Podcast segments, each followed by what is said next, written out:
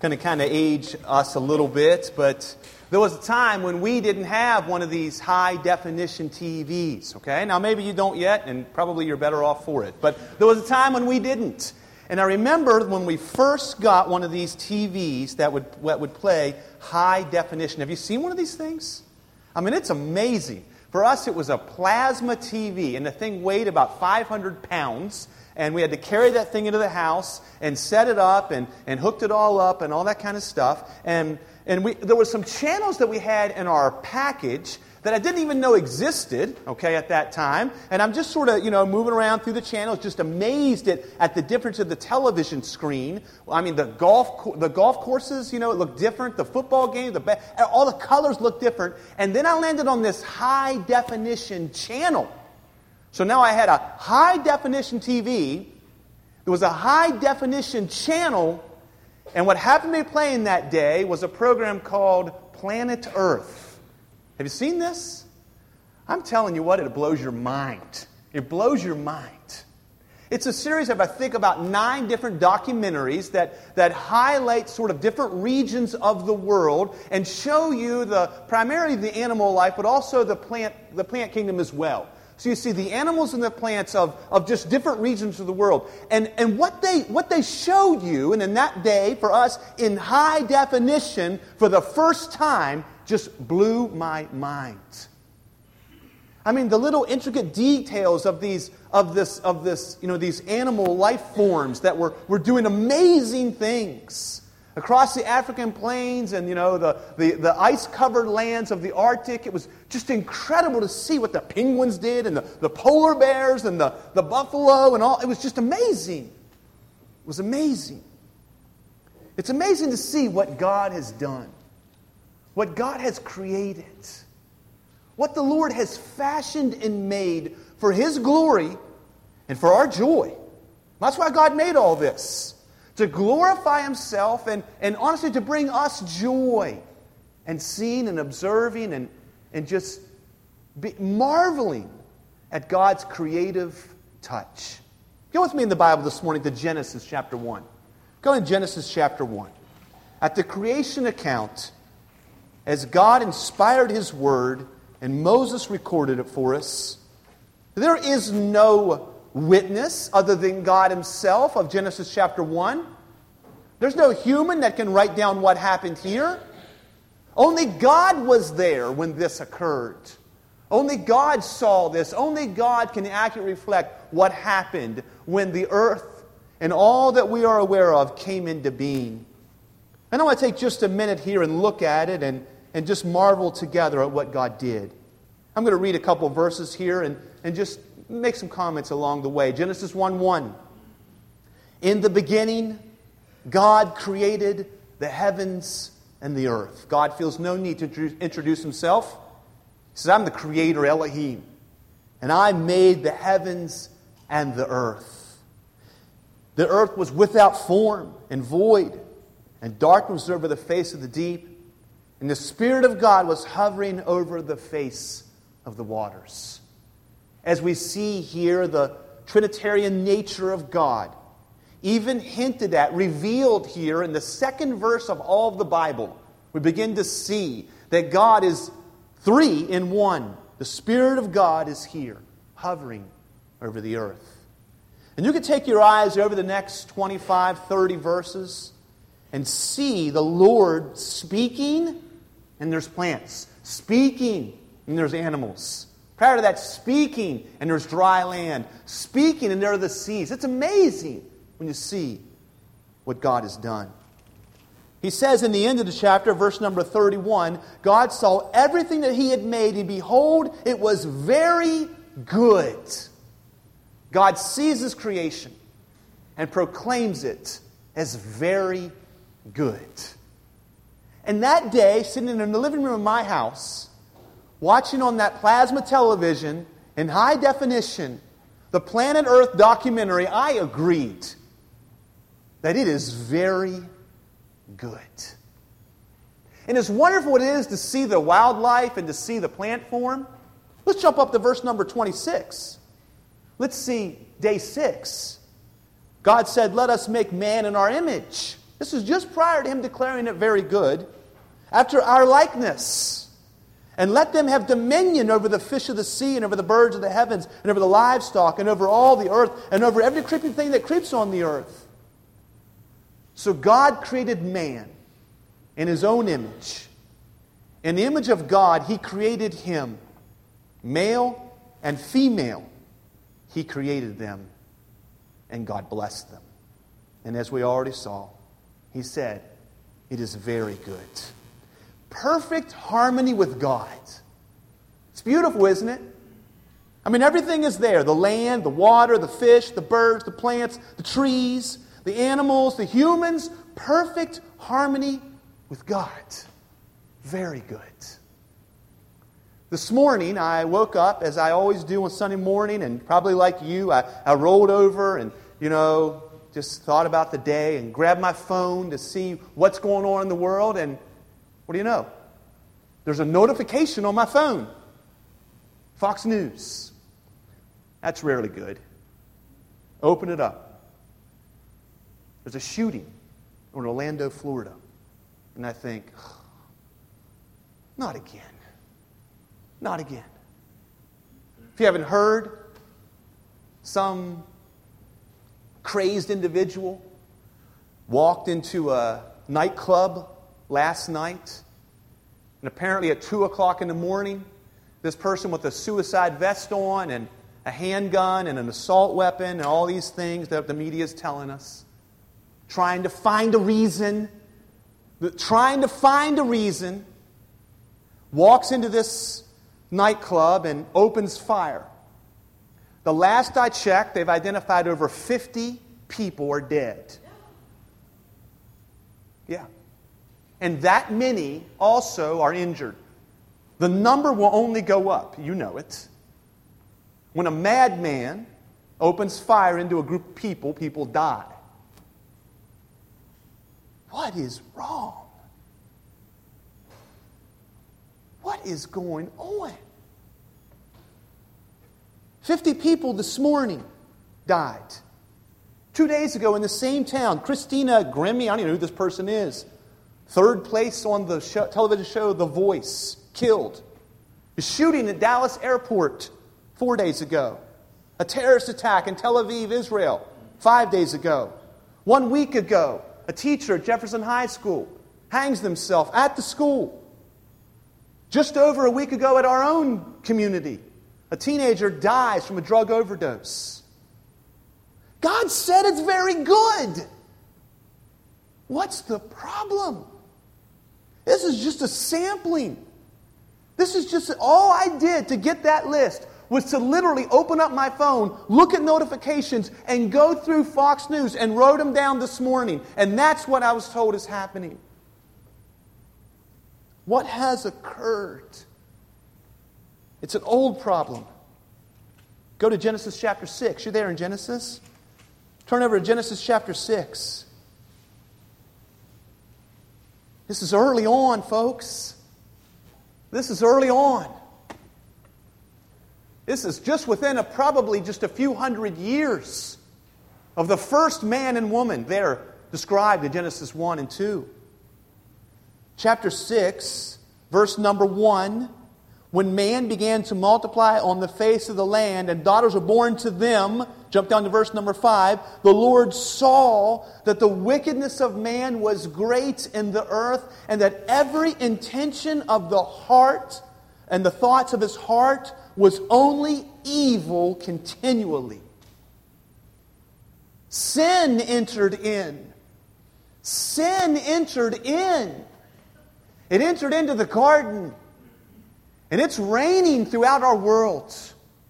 And we have, as believers in Christ, as those who understand the truth, if we don't allow this truth that is in Scripture, if we do not allow it to shape our worldview and to understand what is happening around us, we will be paralyzed in grief, paralyzed in discouragement, throw up our hands and just quit. if you don't allow yourself to see what has happened, to understand, not just to see with your eyes, not just to hear with your ears, but to process it, and to see the damaging effect of sin, to see the curse of sin on this earth, if we don't see it, we'll go crazy with what is happening around us. We should not be surprised. Now, listen, we should not be surprised at what is happening in this world. Scripture has told us that this is going to happen. When man opposes God, this is what occurs. And if you are not a student of the Bible, you may not know that this same pattern repeats over and over and over. Man has an opportunity to follow God, but man rejects him. And so God allows man to just have free rein and say, Do whatever you want to do. Go ahead, I will release you. Do what you want to do. So man now digs around in trash, digs around in sin, and there's great death and there's destruction. And then that same man, that same human, rises up from the dust, a few, a remnant, us. Us. Let us not forget Prior to you coming to Christ, if you're in Jesus today, you were very capable of walking into that nightclub and opening fire. Do not forget that. We must remember that. Paul says, I am the chief of sinners. Every one of us, apart from the grace of God, would pull that trigger as well. By the time we're done today, you will believe that. You will believe that. But God has rescued us. He has called us out from this world. And we are called the ecclesia, those who are called out of this world to be different. To be different, holy, set apart, called priest of God is what you are. What is priest? It's one that is completely different and called apart and is there, offering himself or herself to be a go between and say, Listen, let me tell you about Jesus. Let me tell you about forgiveness. Let me tell you about God. Hear, see who He is. The world opposes God. The world needs forgiveness. And we are new creatures. I trust that's you today. So don't be surprised. Don't be surprised and do not be calloused. Don't be surprised nor calloused.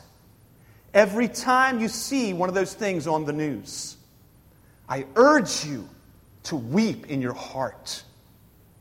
I don't care what the media tells us. I don't care if they, they identify this person as this group or that group.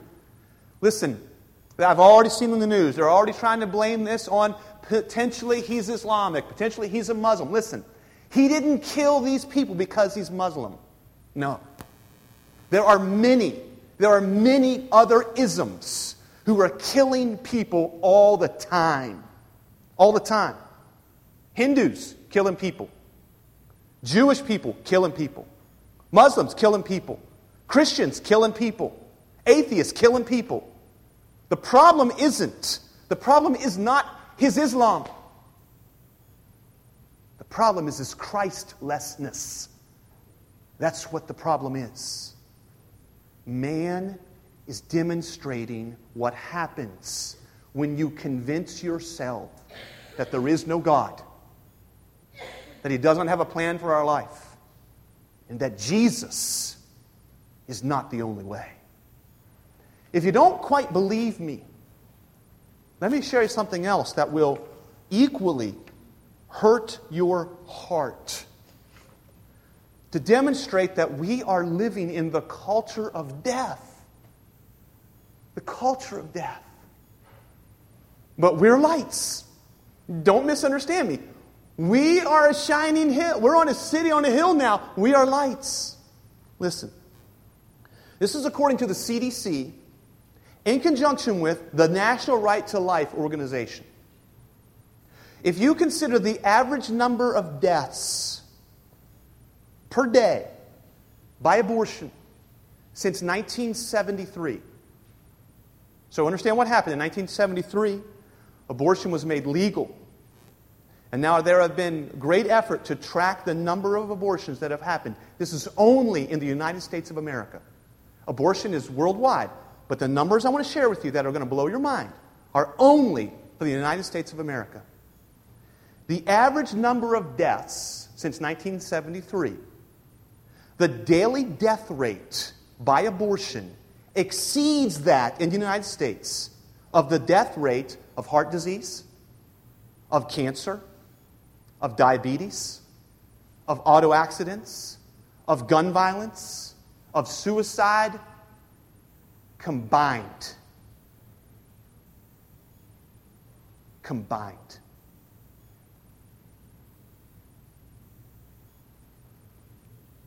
The most dangerous place in America is a mother's womb. We got to let that sink in for a minute.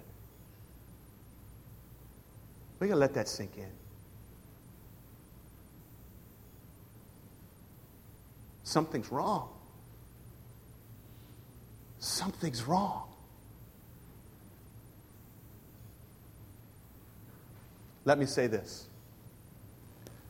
I know that there are certainly women here, and there are certainly men here who've been responsible for abortion. I know that. In Christ, you can be forgiven. In Christ, you are forgiven. But if that is you, if that is you, there is nobody better prepared. There is nobody more equipped. There is nobody who is more qualified to comfort others because of that sin than you. Nobody. But we have to move to understand what God has shared in His Word about human beings. You're in Genesis? Go a little further. Go to Genesis chapter 9. Genesis chapter 9. Now we're post flood. We're post flood. I want you to see a few things here in Genesis chapter 9.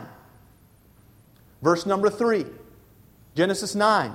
God speaking to Noah and his sons and his, and his, and his daughter in laws and their, their children. And he says, Every moving thing that lives shall be food for you. As I gave you the green plants, I give you everything. So we're seeing here that God is saying to Noah, hey, there's something different.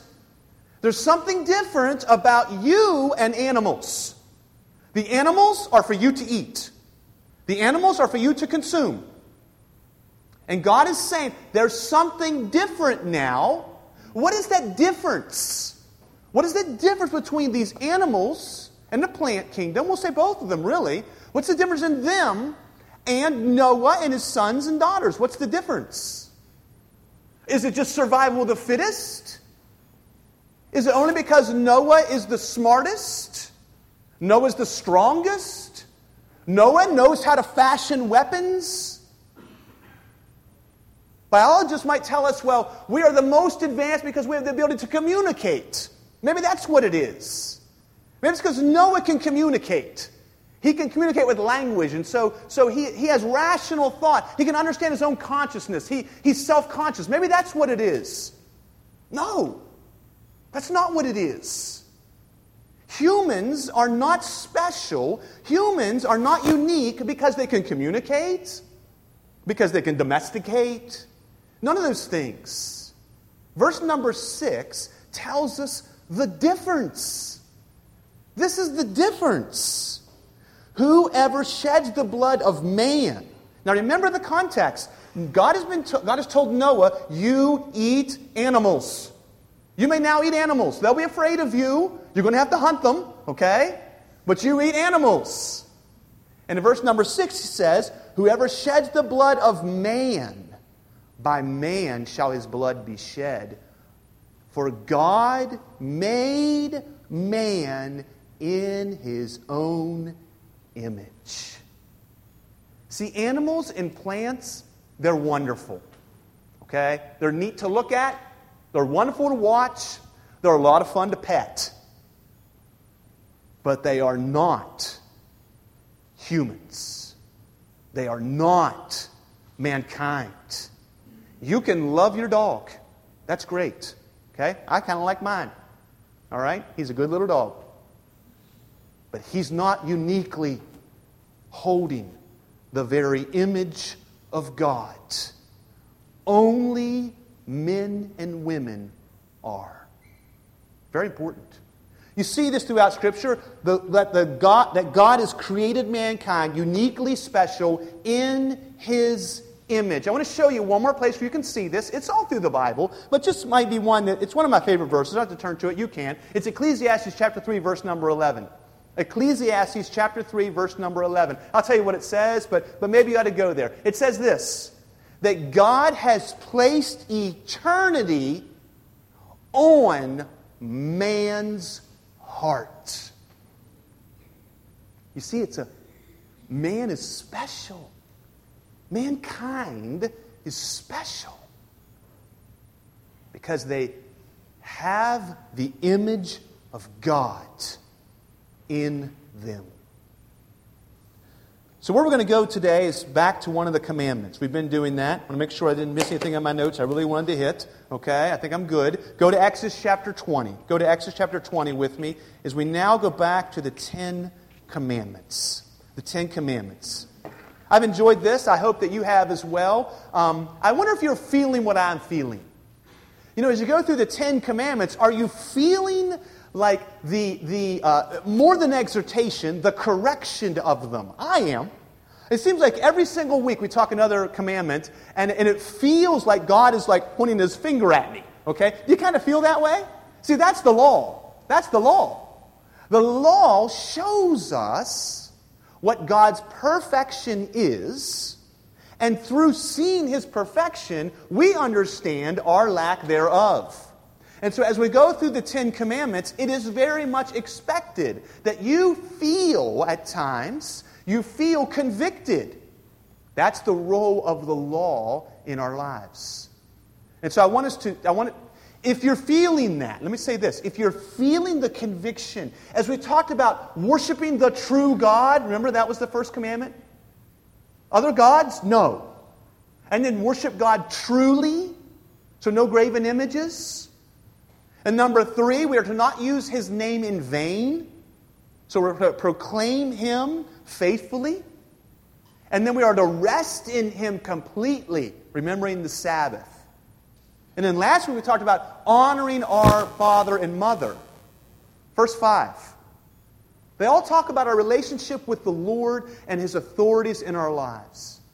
And as you feel convicted at any time, know that's the Spirit of God. That's the Spirit of God. He convicts, and He also encourages. We're now moving to the second half, okay? We're now moving to the second half of the 10. Now, Jesus told us in Matthew chapter 22, verses 37 to 40, that the greatest commandment is to love the Lord your God with all your heart, all your soul, and all your mind. And really, if you want to think about it, the first five are about loving God. Love the Lord your God with all your heart. First five. But the second is like it, Jesus said in Matthew chapter 22, verse number 38. The second is like it, to love your neighbor as yourself. So now in commandments 6, 7, 8, 9, 10, we're going to see that fleshed out. We're going to see it fleshed out. What does it mean to love my neighbor? To love my neighbor, what does it mean? We're going to find that, that God is going to deal with us in the area of how we treat our neighbor and, and how we get along with the people that we interact with. And as you know, the Lord kind of broadens this to, to include anybody that you interact with, your neighbor. Listen, we are to love our neighbor not just if we like our neighbor, not if our neighbor does things we agree with not if our neighbor has the same political persuasion. not if our neighbor is of the same religious mindset. We are to love our neighbor as we do ourselves.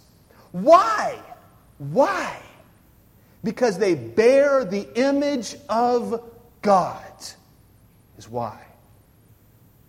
So the commandments here are now going to deal with how do we treat others in their marriage, how do we treat others with their property, how do we treat others with their, with their even their reputation, that we don't lie about others. But now we're going to look at how we treat others with their very life. Exodus chapter 20, verse number 13 is very short. You could memorize this verse if you haven't already. It simply says, You shall not murder. And in the Hebrew, it's even shorter. It's two words. You know what it says? Not murder. That's all of verse 13. Not murder. We are not to murder. But what does that mean? What does that mean? Let me give you a definition of murder. Okay? Murder is the unjustified taking of human life. That's what it is. This word for murder is used 47 times in your Old Testament. 47 times this word is used in your Old Testament. Now, there's a whole family of words that mean the taking of life in your Old Testament. There's a whole family, I think there's nine different words that, that mean the taking of life in your Old Testament. But the word murder is unique. Is unique. God is never said to murder. God never murders anyone. But he does take life. He does.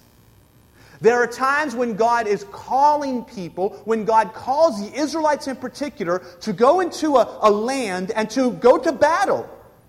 And people are going to die. They're commanded to take life. But it is not this word murder. It is not this word murder. The murder is the unjustified taking of human life. And in God's sovereignty, this is very important. There is a time where life is justifiably taken. It's important for us to understand that today. There are times when life is justifiably taken, but it is a very unique circumstance. I want to give you one right now because I know this is a common thought that people have. Well, if God says not to murder, then why does He say to do such and such? Can you walk with me and do a little bit of Bible study and understand this? Open up your Bible, go a little further, go to Deuteronomy chapter 9. Deuteronomy chapter 9. Now, this is right before the children of Israel, the nation of Israel, that is. They're not a bunch of kids. We say children of Israel, that doesn't mean they're like, you know, eight year olds. That just means they are the people of Israel, okay? And they're going into the kingdom, all right? Chapter 9, look what God says of Deuteronomy. They are, they are at the Jordan River, folks. They're crossing into the promised land. And the promised land is not vacant. There's no vacancy there, and they're going to go in and live there. Now, what does God tell them to do? Deuteronomy chapter 9. Here, Israel, you are to cross over the Jordan today, to go in to dispose nations greater and mightier than you, cities great and fortified up to heaven, a people great and tall. The sons of Anakim whom you know and of whom you have heard it said, Who can stand before the sons of Anak? These are scary people. All right? They're powerful. They're big. They're strong. Know therefore today that he who goes over before you as a consuming fire is the Lord your God. He will destroy them and subdue them before you, so you shall drive them out and make them perish quickly as the Lord has promised you. Now, there's our word. There's another one of our words for the taking of life perish. Perish. It's not murder, it's perish. Now, that is troubling to many people. Many people read that and, and much of the rest of the, of the, the Pentateuch, and, and particularly the, the stories of the nation of Israel, and they're troubled in their spirit, and they say, How can this be? How can this be? How can God go in there and direct his children, his people, to take life. Isn't that murder?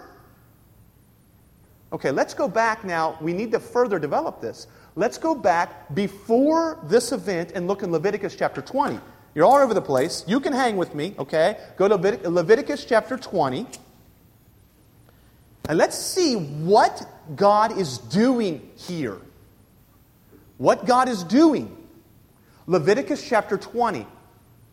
Now, we are 40 years prior to what I just read to you. Okay? We're 40 years prior. And God is telling the nation of Israel what they're going to encounter.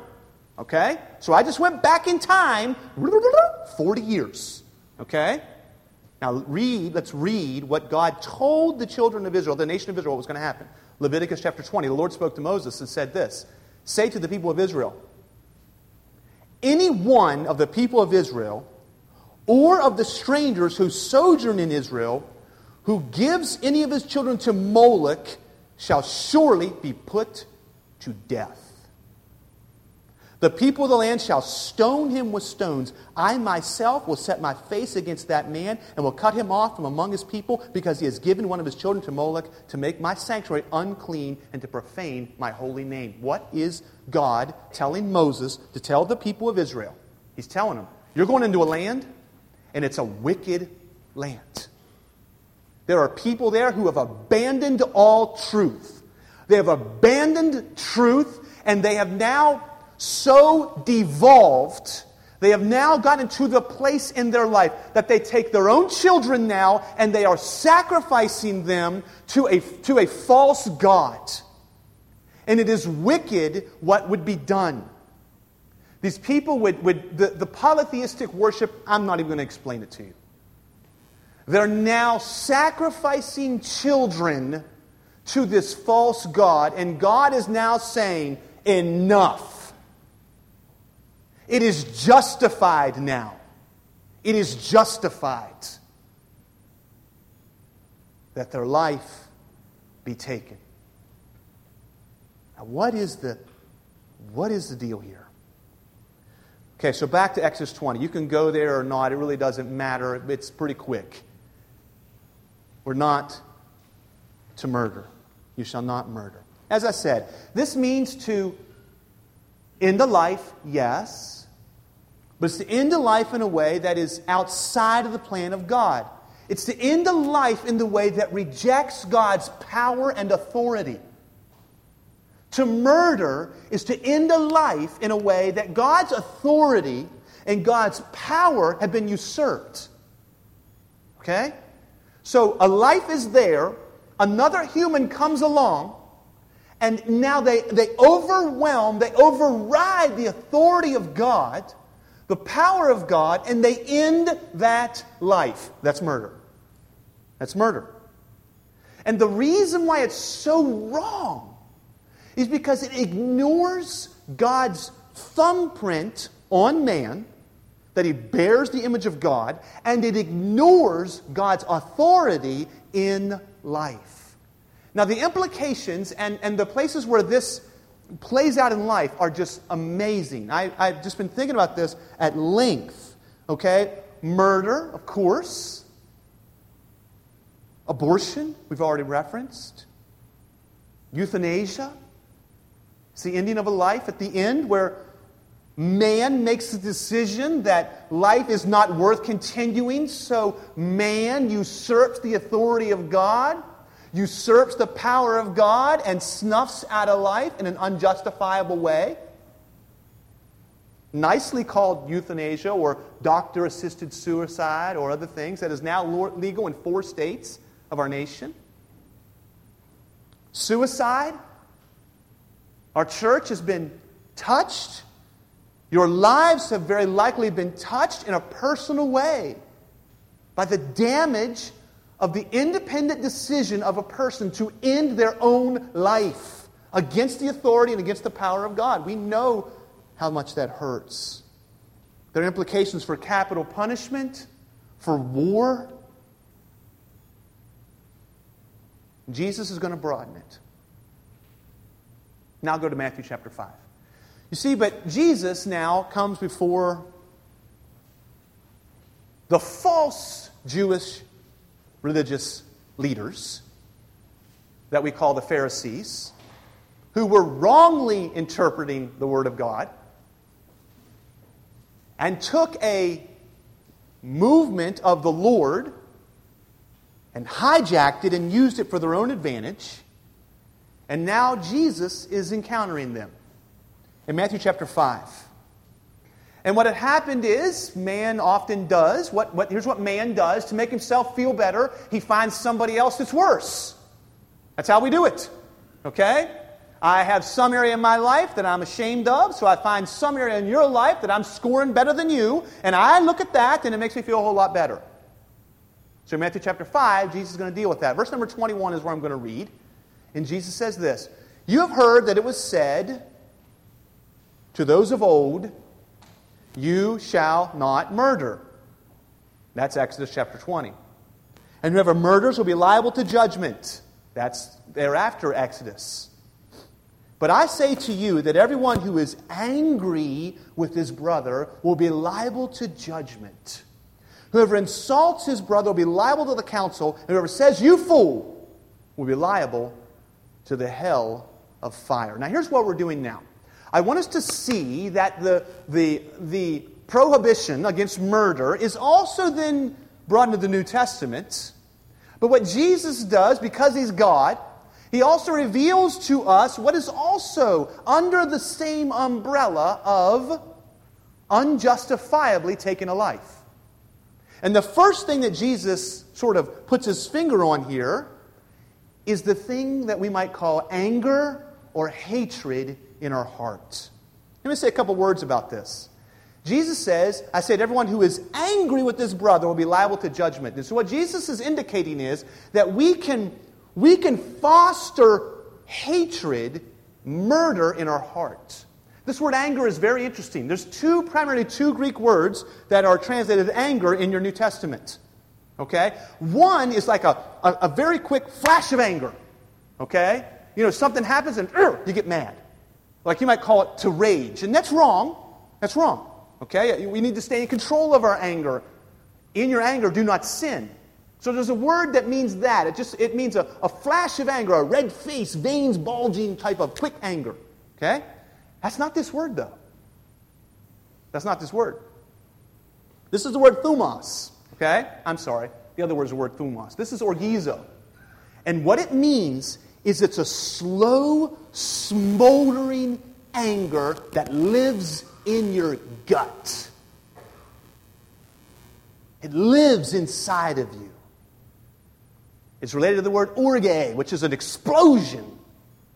So this is an anger that lives in your gut, smoldering like charcoal in the pit of your stomach towards somebody who wronged you, very likely long in the past. And Jesus here says, I know some of you.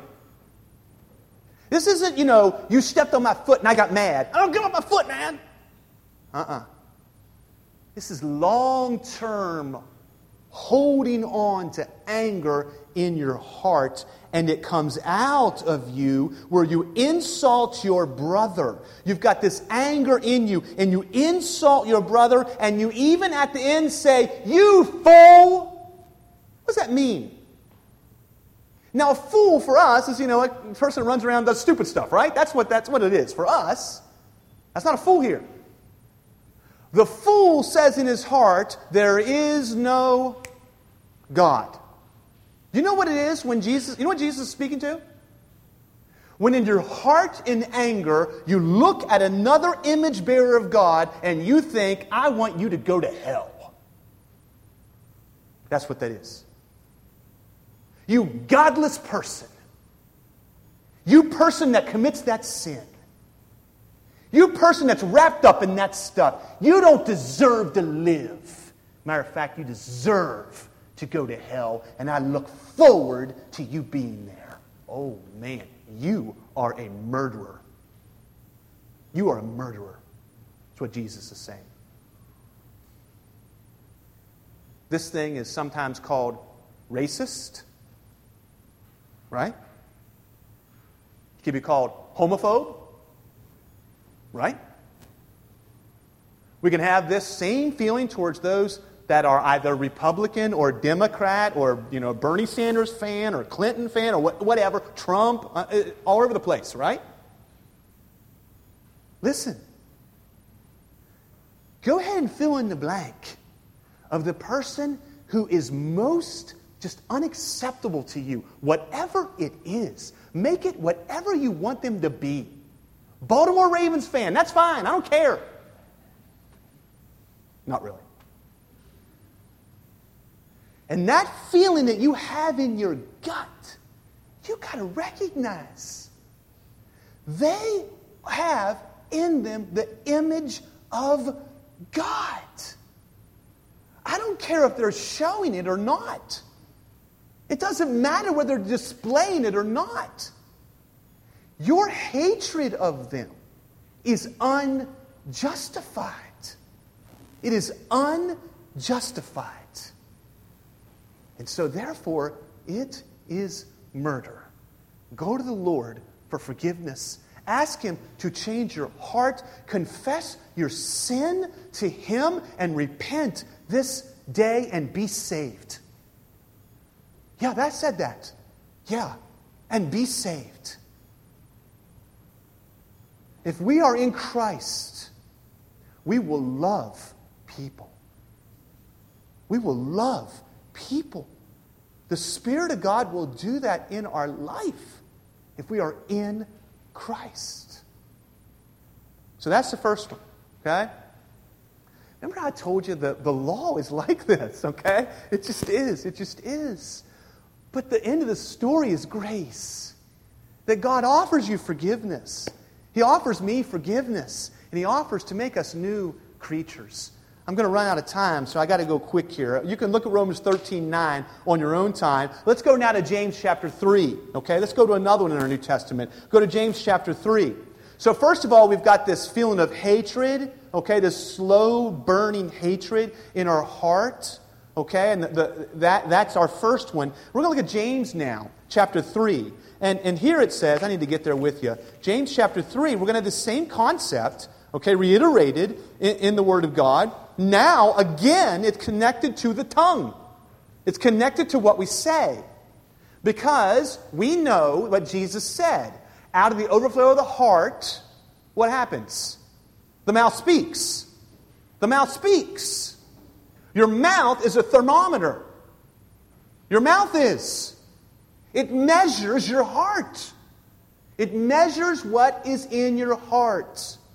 Because when that thumos happens, ow, I'm mad. Bleh, out comes my heart. See? The orgizo that we can, that's smoldering, I can, I can hide that because it's just down here in the pit of my gut and it's just smoldering. I can hide that from you. But thumos comes out. And then you see my heart. So in James chapter 3, it's really a great teaching here when it talks about the tongue in verses 5, 6, 7, 8. Verse number 8 No human being can tame the tongue. You cannot do it. You cannot tame your tongue. So, what does that mean? Does it mean it's just a wildfire that just burns everything down? No. It means the Spirit of God will come and control your tongue because He'll control your heart. Actually, no, He'll change your heart. And then your tongue will be controlled now by your new heart. Look at verse number 9 now. With it, we bless our Lord and Father, and with it, we curse people who are made in the likeness of God. My brothers, he says, this ought not to be so. That from the same mouth come blessing and cursing. This ought not to be so. I want you to see here that again in the New Testament, the, the author here, James, as the Spirit of God indwell, empowers him to give us the Word of God, the author now is not telling us to guard your tongue, to control your tongue, to, to work on your tongue, to, to discipline your tongue, to practice not speaking against people, to, to try harder, to commit more, to tell yourself even louder, I'm not going to do this. No. Where the author takes us to our thoughts and to our hearts, and where it takes us is see the likeness of God in people. They are made in the likeness of God. I take it here from this passage that it may make very, it may make very much sense for this individual, for this believer to curse that person.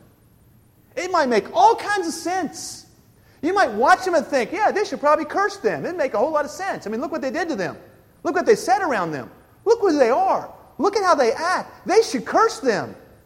But God says, no.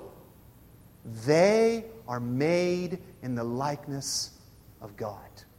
Why is murder so wrong? The same reason it's wrong to curse, the same reason it's wrong to be bitter, the same reason it's wrong to hate, the same reason it's wrong to wish one did not exist or spent eternity in hell. The same reason. Because every single person you see, every one of them, has the image of your God. The image of your God. I like to say, thumbprinted on their heart. And so when you curse them, or when I curse them, when we curse them, God says this. Turn in your Bible if you have a chance here. To 1 John chapter 4. 1 John 4. Look what God says. 1 John chapter 4 verse 20. If anyone says, "I love God," fill in the blank. What comes after? If anyone says, I love God, you probably think, that's a good thing. Good for them. Thumbs up. I like them. Mm-mm. If anyone says, I love God and hates his brother, he is a liar. For he who does not love his brother, whom he has seen, cannot love God whom he has not seen. Understand the logic? Understand the logic? You look at a person and you don't love them, you hate them. What is it you hate about them? What is it? Is it that they have a body, soul, and spirit? That they are both material and spiritual? That they are made with an eternal spirit that will be somewhere for all of eternity? That every single person that you see on the news, on your television screen, at Walmart, every single one of them, one million years from now, get your mind around that number, one million years from now, will still be alive. They'll still be alive. And they'll either be in one place or another. The options at that point are binary, only two. Either with God in heaven or in hell. Where Jesus says this in Matthew chapter 25, verse number 46, he explains and uses the same word about heaven, eternal, that he does about hell. So the lake of fire, the ultimate, the ultimate destination for those who have reject Christ, lasts as long as heaven. Is that what it is you hate about them? No, of course not. Let's be prodded in our heart. Let's be prodded with things here, okay? Like, for instance, one. I only got time for one. Go to Matthew chapter 10. Matthew chapter 10. Please be burdened today. Let the Spirit of God break your heart right now for people who need Him, who show they need Him. Their life is reflecting their need, as Pastor Billy started out our worship time with. God is not willing that any will perish. That means He isn't wanting this. Hell wasn't even made for anybody but Satan. You know that? Hell was designed for Satan and his demons. But when Satan came and tricked man and, and tempted man, and man rebelled against God, God had no option for those who would not be redeemed. They could only go to the place that was designed for Satan. They could only go to hell. It was the only place they could go. And that's where they will be because they must be separated from the presence of God. Because on our own, we can never be forgiven. We can never be justified. We can never be declared holy apart from the finished work of Christ on the cross. So that's where many are headed today. And my heart breaks that maybe this morning in Orlando, when at 2 o'clock in the morning, when people thought they were just having a good time, they woke up facing judgment. If they're outside of Christ, their eternity, no, no matter what, their eternity is set. If they're outside of Christ, Matthew 10 is very important. Verse number 28 Do not fear those who kill, same Greek word that the Septuagint used in Exodus chapter 20 the unjustified taking of a life. That's not capital punishment. That's not in a time of war. That is the unjustified taking of a life. Do not fear those who kill the body, but cannot kill the soul. Rather, fear him who can destroy both soul and body in hell. Jesus is speaking about himself and the Father. Be moved today with the image of God thumbprinted on every single person that you encounter. Of course, we aren't to take their life. Of course, we aren't to have bitterness in our heart towards them. Of course, we aren't to curse them. Of course, we aren't to proclaim loudly how they deserve hell. Of course. But the last call here is we tell them about Jesus. We tell them about Christ. Just yesterday, out on the property, those of you who served, I thank you. I thank you for those who did that. And I stood there talking to one man, one man, who, who told me about his life. Told me about his life. While his kids are making sand art, he's telling me about his life. I couldn't cry a tear, right? Not in front of him, no. But my heart ached for him. Because as he shared with me his life, I sat there thinking, you need Jesus, my friend. You need Jesus. I hope to be here this morning. I'm not giving up yet. I'm not giving up. I'm going to keep planting seed. I'm going to keep casting seed. Because the image maker wants to draw image bearers to himself. Will you join him? Let's pray. Lord Jesus, thank you for your word. Thank you for the power of it. God, use it Lord, we confess our sin before you. Lord, we can be bitter and hatred, bitter and haters of people, Lord, and we, we don't want that. We, we weep over that and we turn from it now in our hearts. A godly sorrow produces repentance. So, Lord, in sorrow, repent. And we want you to give us a supernatural love for others your image bearers. In Jesus' name, amen.